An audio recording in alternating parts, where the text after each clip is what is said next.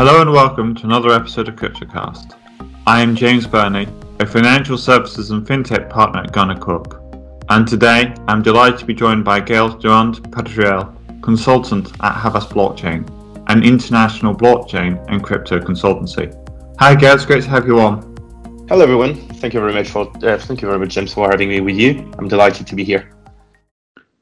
So I think one of the issues is seeing how Havas has been working in the ICO and the STO space. And it's kind of one of those things where people sort of talk about it and sort of spread it liberally as the sort of idea. But are there kind of particular sorts of products that you think that the ICO STO model works well for?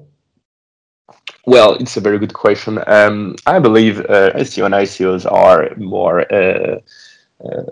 important for a project who implies the community. You need to have something that will be spread around, that people will talk about. I'm recently talking with some person working on an ICO for the retail industry. I think it makes sense.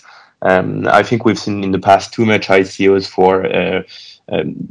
for just raising money without having really the incentive of the community behind. And I think it's not a good idea. If you want to raise money, you should do basically an IPO. But if you want to raise money and have a community working with you and going around and supporting your project, you should do an ICO or an STO.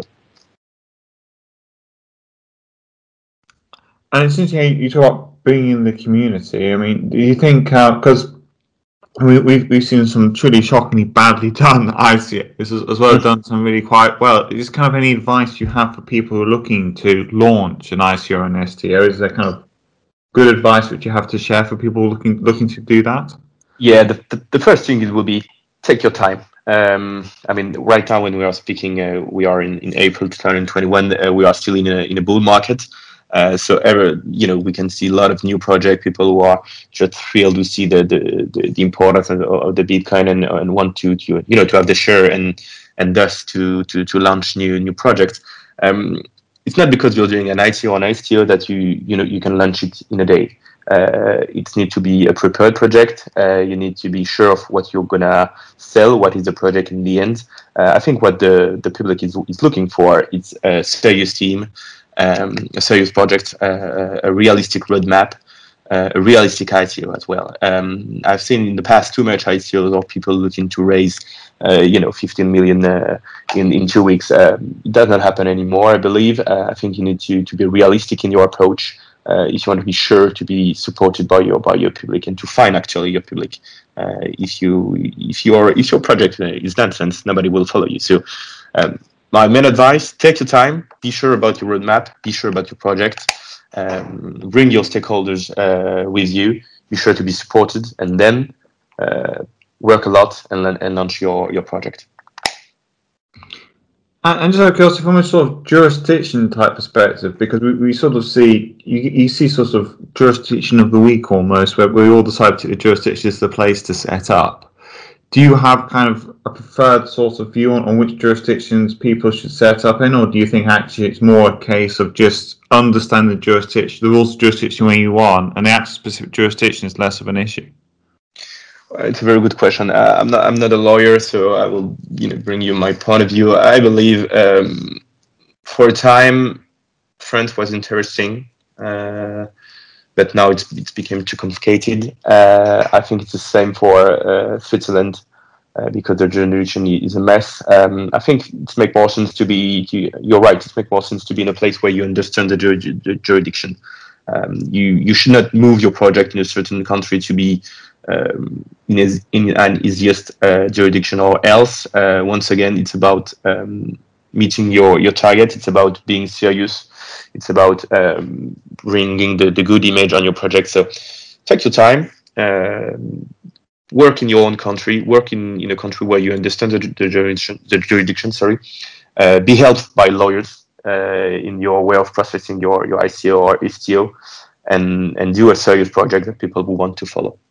So one of the things that you mentioned was the idea of building a community. I think that kind of leads to brand awareness, which for startups can be quite a game changer in terms of the more people who are aware and like your product, the more interest there is in it.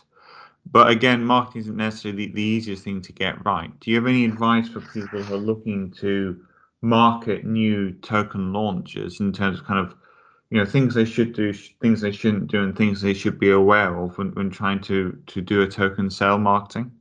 Yep. So basically, two main points. The first one is in your roadmap when you prepare your project, be ready to spend some money. I've seen too many projects in the past of people who come to companies like Havas or Health or other marketing firm and telling, we have a wonderful project. We want to everyone in the world to know about it. Please help us. But we don't have any budget. Unfortunately, you will find very little companies who are able to help you within these terms. So be ready to spend some money. Second point, you need to think about your targeting. You are targeting not everyone in the world. You're targeting people who knows about cryptocurrencies.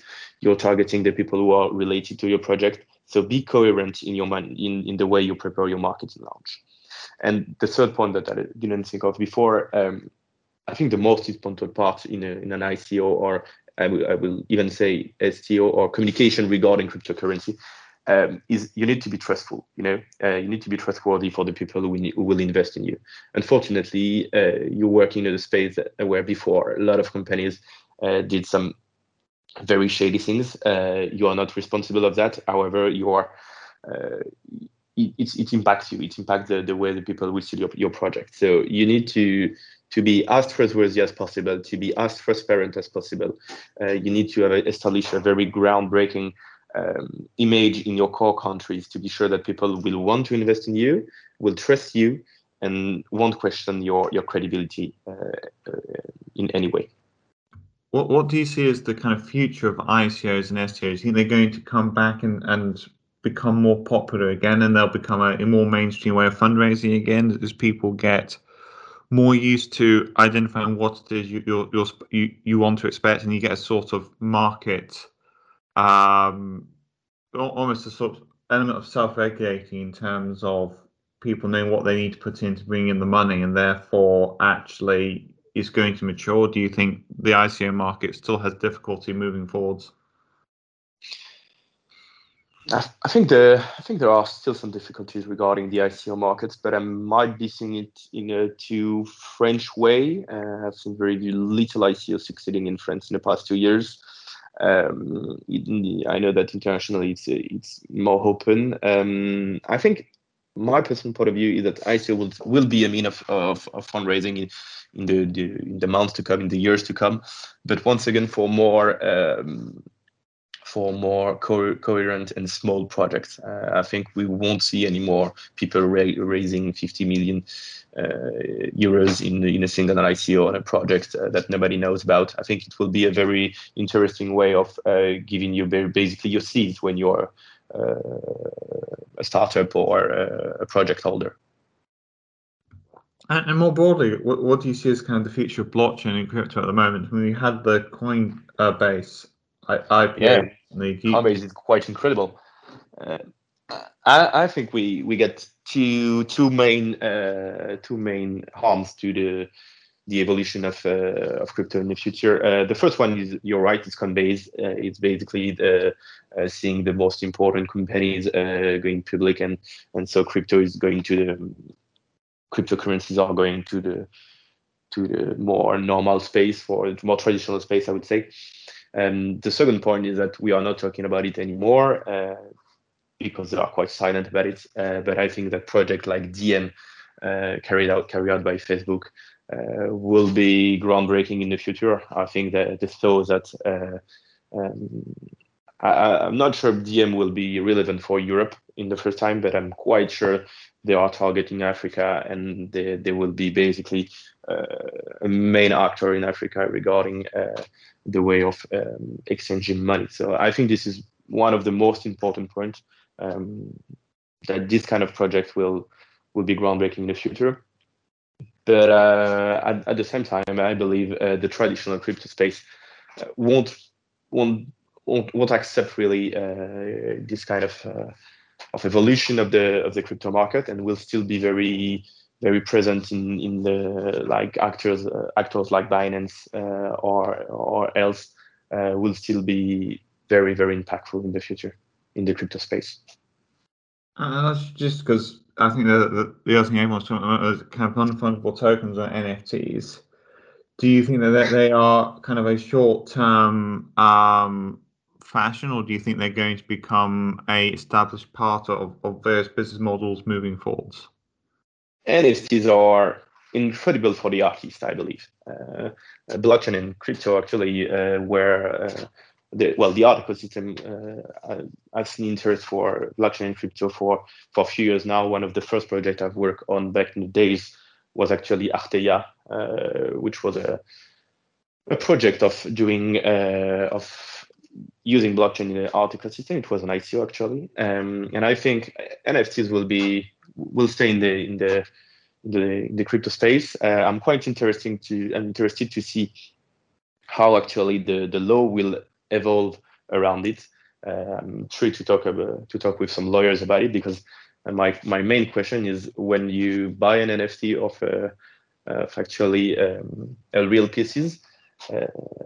when you buy real pieces of art and you do an NFT about it, do you own the NFT or because you've bought the physical representation?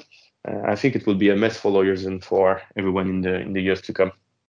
Yeah, it's going to be an interesting one, I think, particularly in terms of how they're characterised as rights to part of an asset. So what you're buying legally is the right to a proportion of an asset, the same way you might have sort of tenants in common for a property, and staying outside the world of funds and collective investment schemes, which you could accidentally fall into, given the breadth of that, and the fact in different countries people have different definitions of what constitutes a fund. So I think it's going to be plenty of headaches ahead for lawyers.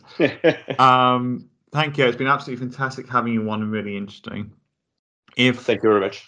If anyone's interested in reaching out to Gail, his email address is Gail, that's GAIL.Durand-Pedriel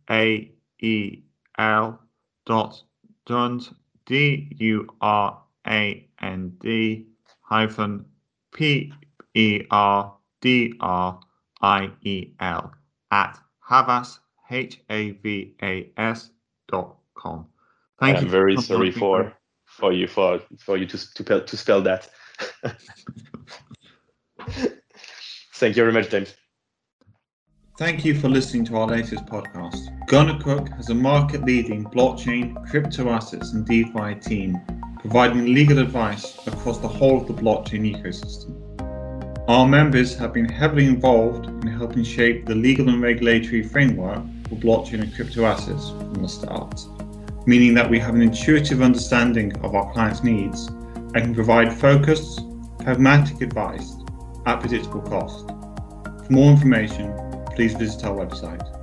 Thank you again.